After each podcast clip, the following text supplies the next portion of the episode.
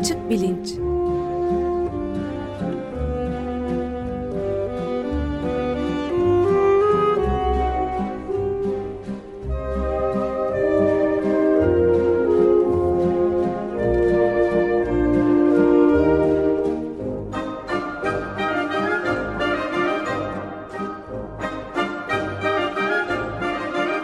Güven Güzeldere ile bilim ve felsefe sohbetleri. Merhabalar Güven Bey. Merhaba. Merhabalar. Evet Merhaba. açık bilinçte. Ee, öncelikle belki bir hafif konu dışı ama aslında konunun da tam göbeğinde olan bir konuyla başlayalım. Bu e, üzerinde de durma fırsatı e, bulduğumuz neyse ki e, bu emek sinemasındaki e, oranın bir alışveriş merkezine döndürülüp eski tarihi bir binanın da tamamen yok edilip bir anlamda e, geleneksel yani neoliberal politikaların aslında net olarak işlediği bir durum ama bir beklenmedikte bir direnişle de karşı karşıya olmuş gibi gözüküyor. Siz de izliyorsunuzdur. Evet izliyorum. Ee, yani bir parça gündem bizim gündemimiz dışından e, gelmiş bir konu gibi gözükse de aslında ben de bir iki bir şey söylemek istiyorum. Çünkü her İstanbullu gibi emek sineması aslında e, çok değerli bir e, yer tutuyor benim için de. Aslında benim tahminim emek sinemasında gidip bir iki film izlemiş olan kimsenin o binaya öyle bir e, alışveriş merkezine döndürmek filan gibi amaçlar neticesinin isteğiyle e, kıyamayacağı. E, ve belki de emek sineması için bu kadar böyle barbarca diyebileceğim bir yaklaşımla e, şey yapanlar e, sinemayı yerle bir edeceğiz işte e, ya da neyse şimdi tabii dördüncü kata çıkaracağız yeniden e, koyacağız falan diye bizi uyutmaya çalışıyorlar bir taraftan ama evet. onlara da inanmamak lazım. E, sonuçta e, çok çok güzel bir binanın yerle bir edilmesidir bu. E, bu insanların demek sinemasında gidip bir film seyrettiklerini falan bile sanmıyorum aslında. Yani gerek hükümette bu işi ittirenler ve bunu bu kadar arka destek çıkanlar e, gerek bu işin müteahhitliğini yapanlar falan e, biliyorsunuz geçen hafta bir e, Gezlice birileri bir yemek sinemasına girdi. E, içindeki yıkımın fotoğraflarını çekti. Twitter'da falan paylaştı.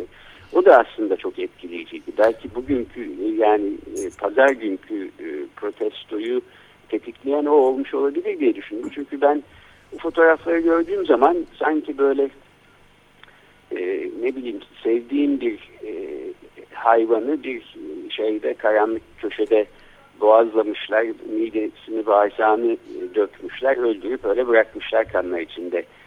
E, onu görmüş gibi oldum yani. Herkes de öyle oldu herhalde. Evet, onun üzerinde de biz de Açık Radyo'da e, konuşma fırsatı bulmuştuk. O büyük bir infial yarattı gerçekten o fotoğrafları görenlerde. Belki de Zaten polisin de sonraki gösterilerde böylesine e, daha gaddarca davranıyor olmasında da bu bir şeylerin açığa çıkmasının verdiği rahatsızlığın da payı vardır.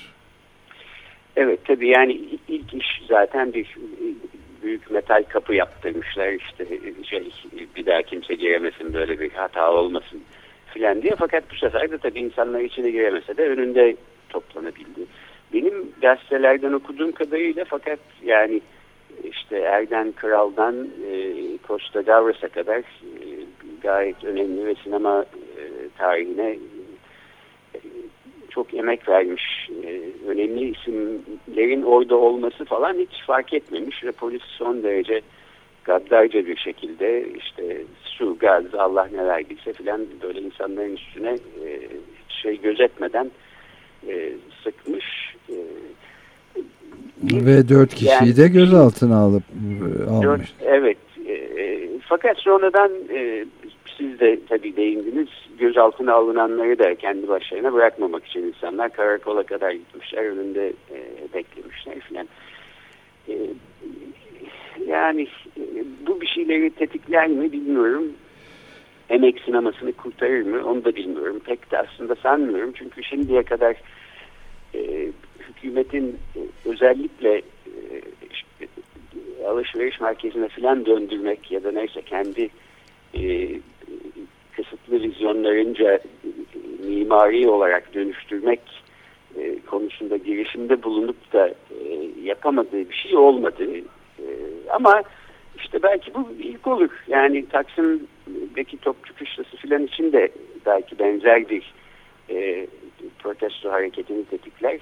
Zaten Diğer, 21 Nisan'da da Taksim'de e, büyük şenlik e, bir bahar şenliği havasında büyük bir gösteri yapılması bekleniyor. O da Taksim'deki toplum e, şey e, topçu kışlası ve işte bu yeni düzenlemeyi protesto etmek için ama yani demin de dediğiniz gibi bir tetikleme meselesi ve e, valla bunca e, yıllık gözlem naçizane yapmak ya çalıştığım gözlemcilik içinde ben e, toplumsal olayların ne zaman nasıl e, patlak vereceği konusunda hiç kimsenin bütün siyaset bilimcilerin tarihçilerin de dahil ön kestirimde bulunamayacaklarını görecek kadar uzun zaman yaşadım. Ama e, her zaman en beklenmedik noktadan da çıkabiliyor. Bütün e, herkesi, bütün aktörlerin kendilerini bile rol alan toplumsal e, aktörlerin kendilerini bile şaşırtacak kadar e, be, beklenmedik bir yerden çıkabiliyor. Ben e, emek sineması meselesinin de doğrusu böyle bir büyük şeyi tetiklemesi ihtimalini de görüyorum.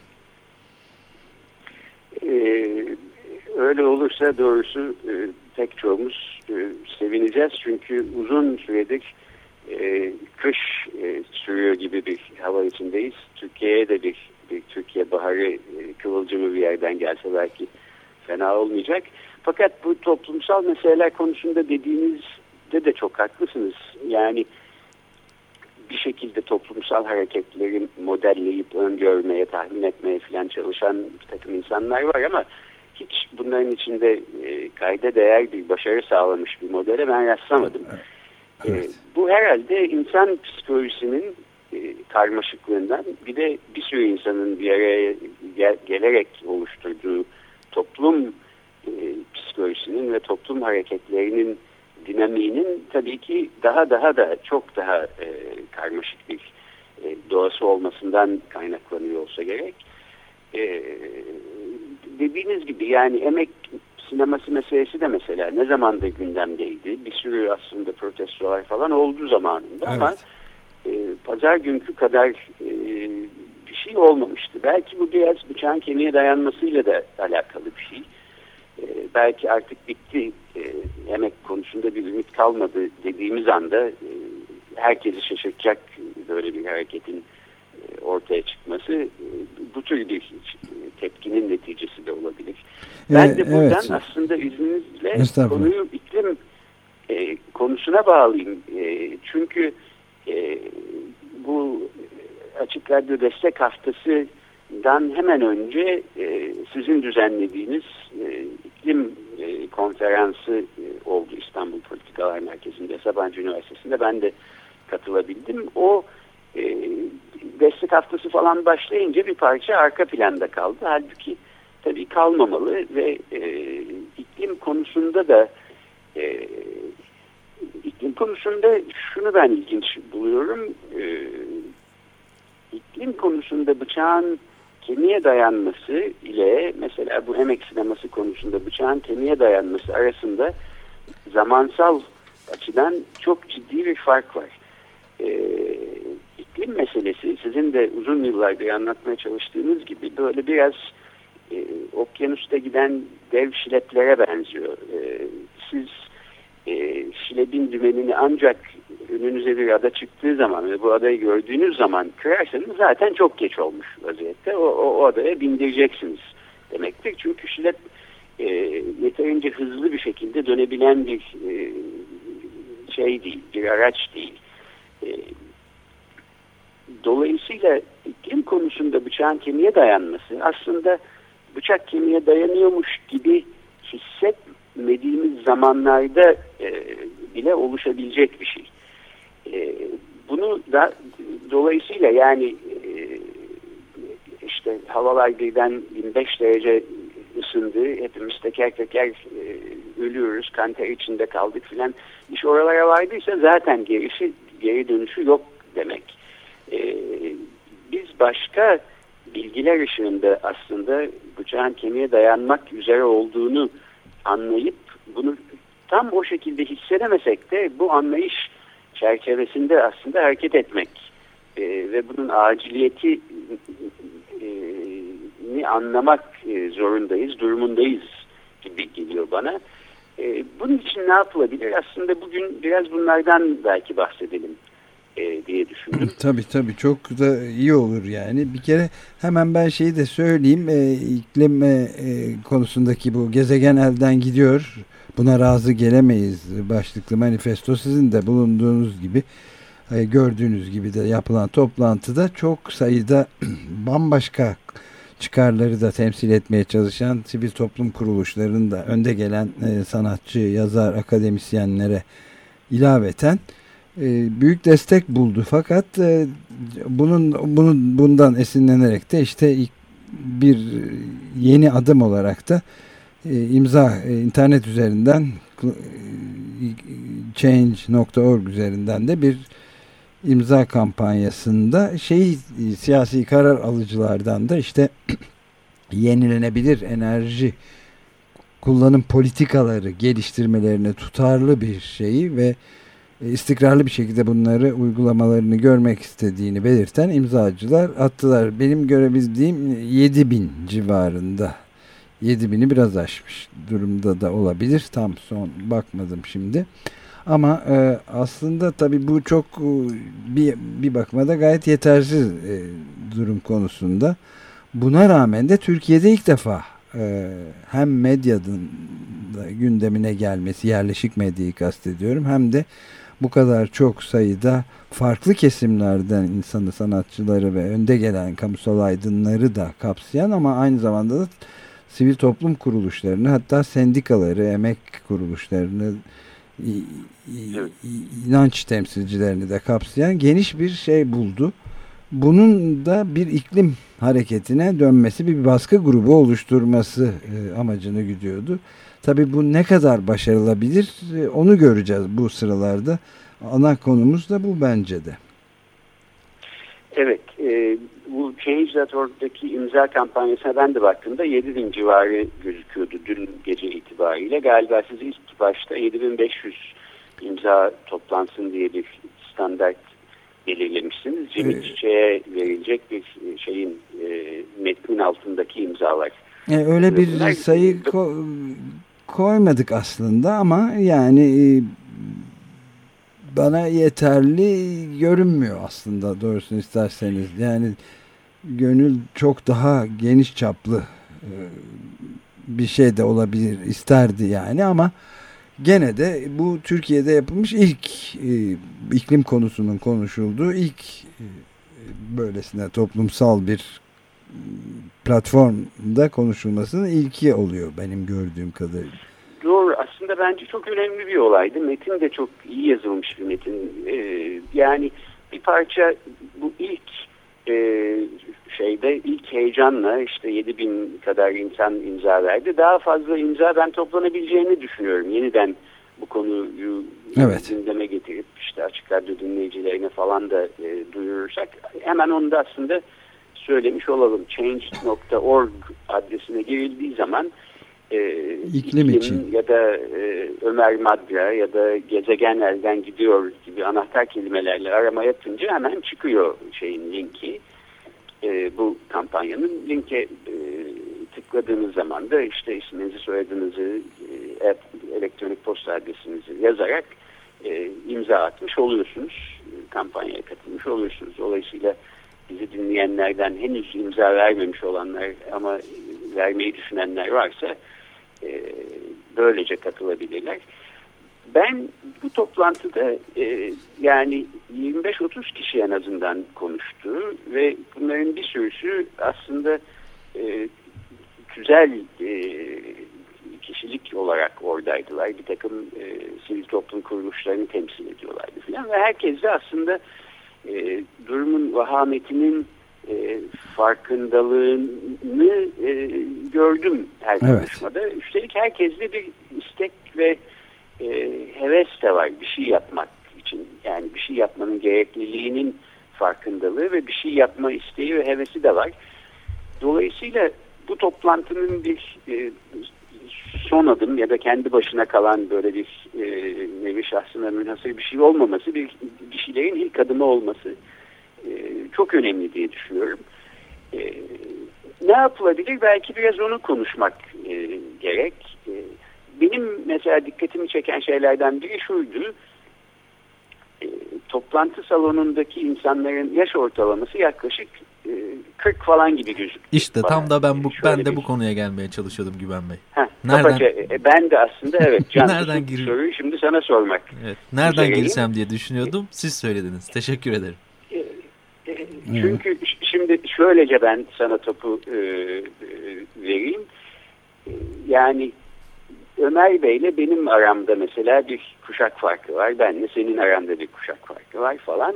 E, bu işler e, Ömer Bey ya da benim gibi insanlar e, kendi hayatları boyunca işte iklim ve dolayısıyla gezegen e, sona ermeden ya da her şey çökmeden filan e, biz göçüp gitmiş olacağız sonuç itibariyle. Biz daha ziyade bizden sonra e, kalanlar için e, endişeleniyoruz.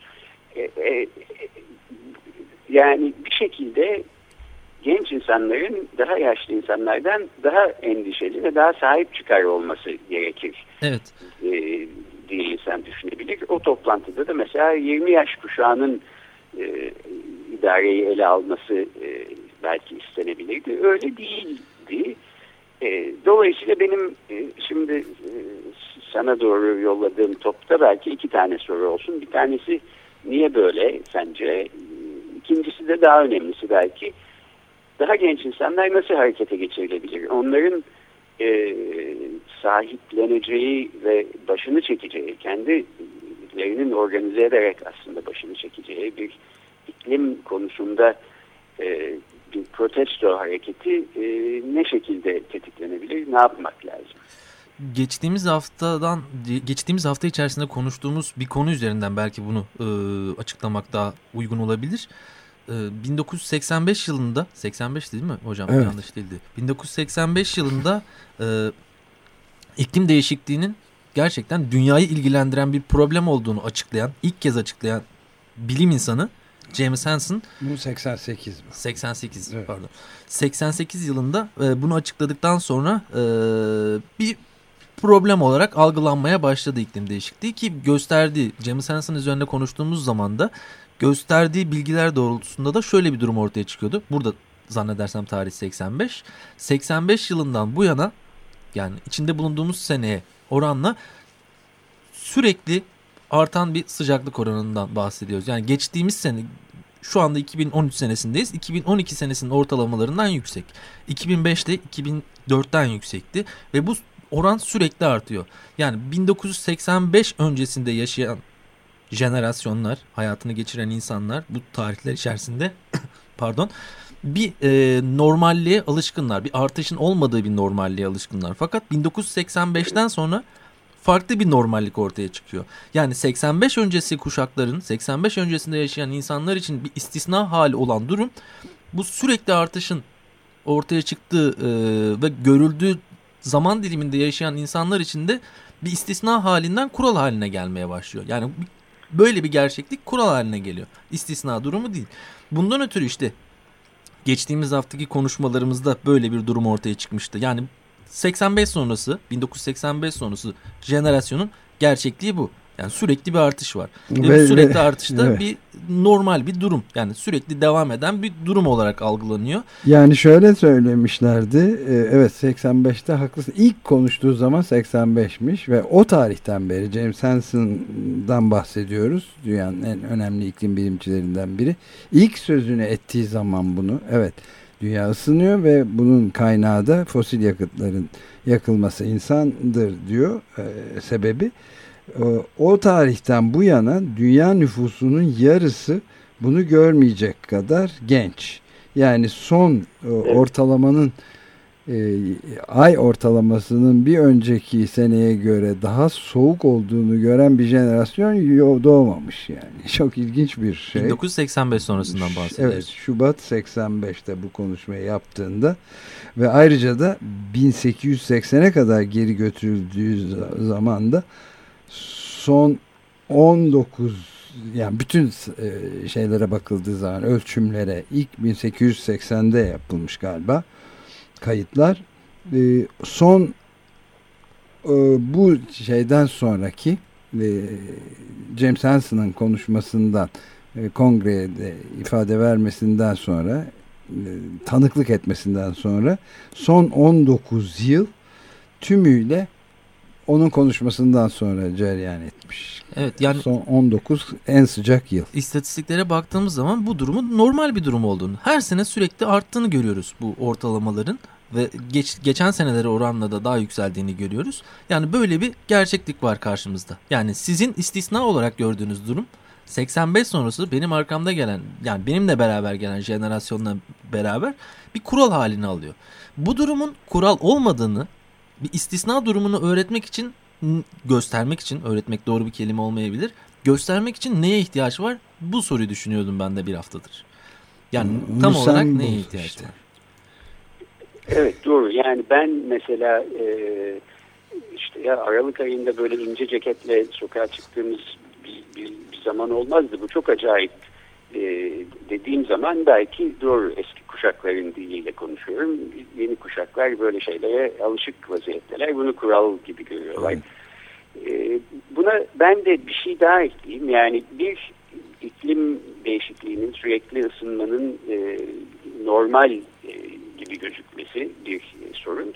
Bir de e, psikolojide zaman iskontosu diye adlandırılan bir e, fenomen var. Bu da aslında e, normal ısınmanın e, normal olmadığını düşünsek bile ileride başımıza gelecek e, meselelerin vahameti konusunda e, yeterince e, motive olamadığımızla alakalı. Bu da aslında işi daha da e, zor hale getiriyor. Genellikle bu zaman iskontosu çalışmalarını mükafat üstünden yapıyorlar ama e, bir durumun vahameti ya da kötülüğü açısından da bakmak mümkün diye düşünüyorum. Yani e, çok basit bir örnek vereyim. Ben size diyorum ki e, işte şimdi size 80 lira e, veriyorum bu deneye katıldığınız için. Bunu alıp gidebilirsiniz ama 3 hafta beklerseniz 3 hafta sonra tekrar gelin 100 lira vereceğim 80 yerine. Bir sürü bir de yani o 80 liraya hemen o anda çok ihtiyacınız olmadığını varsayalım. Buna rağmen bir sürü insan ya ver 80'i ben gideyim şimdi uğraştırma beni 3 hafta beklemek istemiyorum diye şimdi 80 e, liraya alıp gidiyor 3 hafta sonra 100 liraya almak yerine. Yani bu e, aradaki 20 liranın e, değeri zaman içinde azalıyor. Ve 3 hafta sonra sanki 3 hafta beklemeye değmeyecek bir şeymiş gibi gözüküyor. Fakat bu çok rasyonel bir şey değil. Evet. Çünkü ve arada lineer bir ilişki de yok ben şöyle dersem size e, bu deneye katıldığınız için size bir sene sonra 80 lira vereceğim 52 hafta sonra. Ama isterseniz o bir seneden sonra 3 hafta daha da bekleyin o zaman 100 lira vereceğim. Yani 52 değil 55 hafta sonra 100 lira e, tercih eder misiniz diye sorduğum zaman herkes e, e tabii yani 55 hafta sonra gideyim e, 100 lirayı alayım diyor. Halbuki şöyle düşünmek tabii ki mümkün. Yani 52 hafta beklediniz. Kendimizi 52 hafta sonraki bir yere e, project edelim, oraya koyalım. O noktada 80 mi alırsınız, 3 hafta daha bekleyip 100 mü alırsınız diye e, sormamla aynı durumla karşı karşıya kalmış e, olacaktık. Dolayısıyla 52 yerine 55 hafta beklemeyi e, tercih eden insan bugün de 3 hafta daha beklemeyi tercih etmeli e, diye rasyonel bir şekilde baktığımız zaman bu mikro iktisatçıların baktığı şekilde bu gerekiyor. Halbuki böyle bir davranış biçimi göstermiyoruz. Ee, bunun arkasında ne yatıyor diye düşünürsek e, ben bir spekülatif bir e, buna cevap vereyim.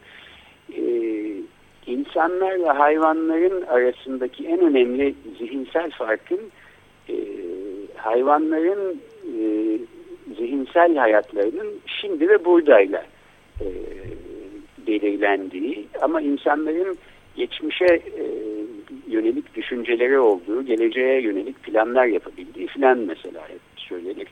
Belki bu bizim evrimsel olarak e, hayvan geçmişimizden gelen bir şimdi ve buradanın e, bizim üstümüzdeki etkisi diye düşünüyorum. Yani kalıntısı yani. Misalde kalıntısı evet.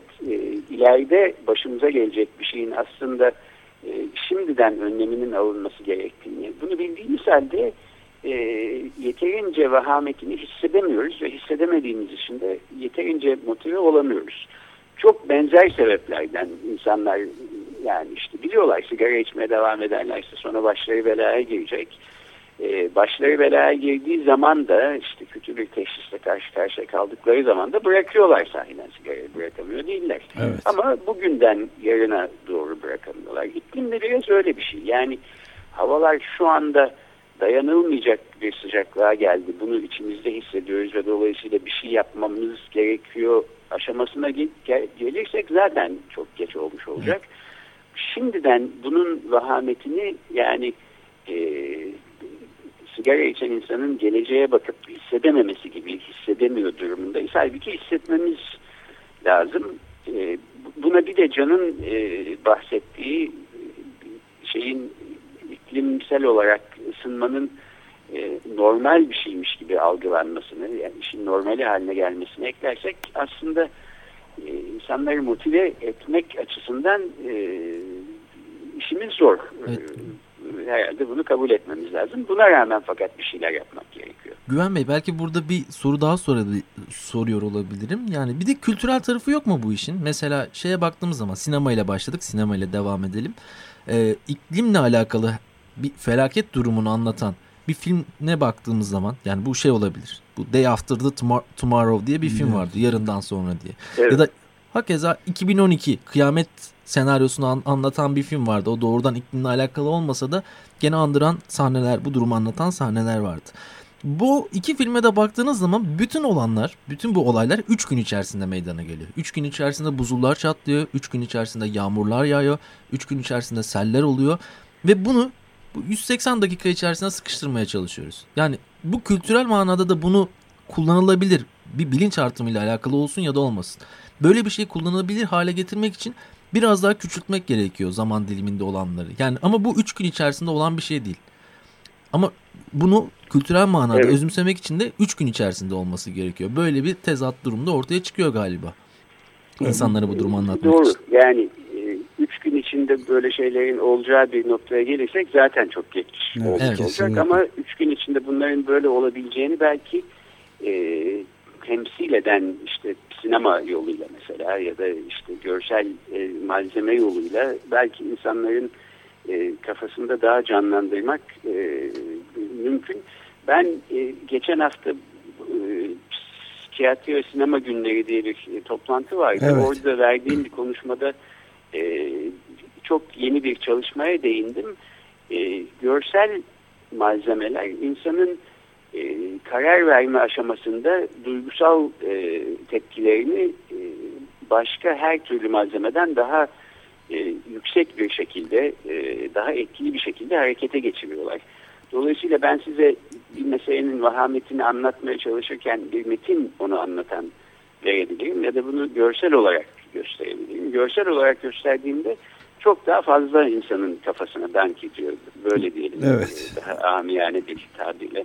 Belki dolayısıyla haklısın yani e, böyle simülasyonlarla, filmlerle falan görsel malzemelerle de e, şeyi insanları motive etmek lazım. Fakat bunun ötesinde de yani şimdiden bir şey yapmanın zaruri olduğu bunun bilinci ve farkındalığıyla e, bir de bunun ötesinde buna sahip çıkması gerekenler evet. Şimdi e, tam saçlarına ak düşmüş olan insanlar değil biziz.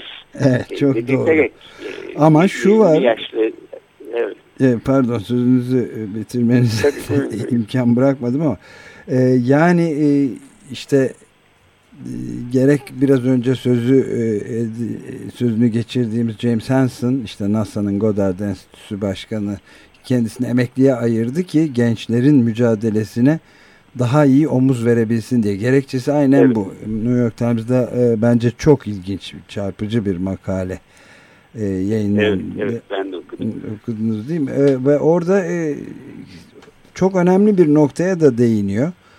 E, yani e, ben e, hissediyorum artık bir iklim hareketinin doğmakta olduğunu ve e, hissiyatıyla ifade etmiş. O da çok ilgi, ilgimi çekti. Yani bunu bir e, IQ olarak değil, gözlem olarak da değil, bir e, hissiyat olarak hissediyor, ortaya koyuyor.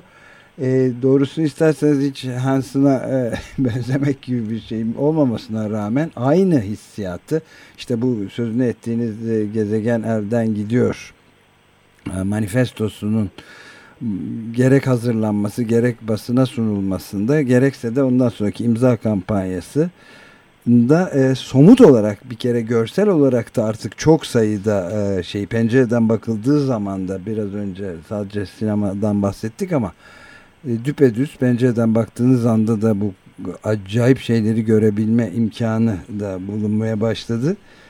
E, iklim değişikliğinin getirdiği e, şeylerin çok yaklaştığını yani e, masif, küresel, güçlü ve tarihin de doğru yanında olan bir iklim hareketinin belki ilk defa olarak da ekonomik e, en büyük enerji şirketleri değil ama diğer e, özellikle yenilenebilir enerji gibi alternatif dallarla uğraşan ekonomi e, kuruluşlarının da aniden artık pek ani değil ama de, görüş değişikliğine yaptı e, te bulundukları ve artık e, kömür, petrol ve doğal gaz endüstrilerinin ekonomiden çıkarılmasını e, hayal etmenin e, evet. realist olduğunu gösteren hatta 20 yıl içinde gösteren yeni analizler yayınlanmaya başladı iktisatçı e, ve iktisatçılar arasında ve şirketlerden de geliyor. Çok büyük ünlü e, danışma şirketlerinin filan analizlerinde de var. Hatta tutucu sayılabilecek Uluslararası Ekonomi Ajansı gibi kuruluşlardan da geliyor. Dünya Bankası'ndan da geliyor. Bu bir ani dönüşün de işareti olabilir. Çünkü yani ya kabul edeceğiz onlar da iktisadi olarak rasyonel bakabiliyorlarsa eğer bu durumu yani ikili bir çözüm yani ya bu olacak ya da sosyal ve ekonomik bakımdan da çöküşe gideceğiz anlayışı galiba e, baş göstermeye başladı. Ben de şahsen umutluyum. Ee, peki o zaman ben de aslında bir dilekle e, kapatalım. E, Mozaik grubunun bir şarkısı vardı. Çok alametler belirdi diye. Haklısınız evet. yani iklim konusunda sahiden çok alametler belirmiş durumda. Bilim dünyasında, akademide ben de baktığım zaman literatürde hep aynı sonucu gösteren ve alarm zilleri çalan e, çalışmalarla dolu etraf. E, bir sonraki şeyin sizin konferansın ikinci adımı belki böyle bir genç insanların örgütlediği bir protesto şenliği gibi bir şey olsun. İşte ne bileyim sosyal medyada örgütlensin, e, çalınsın, söylensin. Hem işin içinde e, işte müzik, sanat ve eğlence kısmı da olsun ama e, aynen, bizim, aynen ve e, yani aslında ülkemizde e, sürekli gündem değişiyor ve sürekli dikkatimiz dağılıyor fakat iklimin e, sorunları aslında bizim dikkatimiz dağıldı diye bitmiyor. Bitmiyor. Devam ediyor. Evet çok önemli bu e, işte Haziran'da da dünyanın genç tam da konu buraya geldi bitirmek için bence de iyi olabilir biraz süreyi de açtık ama e, yani 350.org e, kuruluşunun dünyadaki genç iklim e, mücadelecilerini iklim liderlerini İstanbul'da 5 günlük bir toplantıda buluştur, evet. buluşturması var. E, bu da e, bir önemli bir yeni tetikleyici e, şey olabilir. Bir de büyük e, yürüyüş olacağını sanıyorum. Tam tarihini bilmiyorum ama e, yani umutlu olmamız için sebepler var. haklısınız. Ben de İstanbul'da olabilirsem katılacağım aslında. E, hevesle beklediğim şeylerden bir tanesi.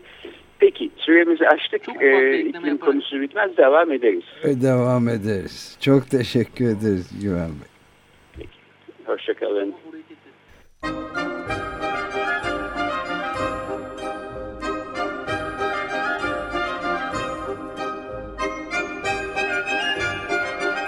Açık Bilinç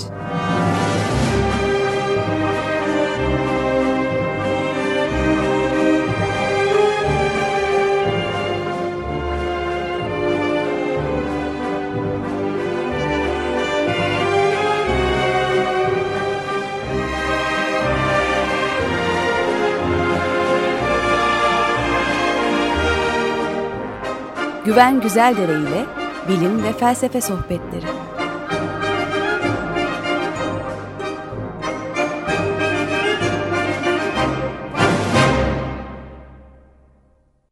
Açık Radyo program destekçisi olun. Bir veya daha fazla programa destek olmak için 212 alan koduyla 343 41 41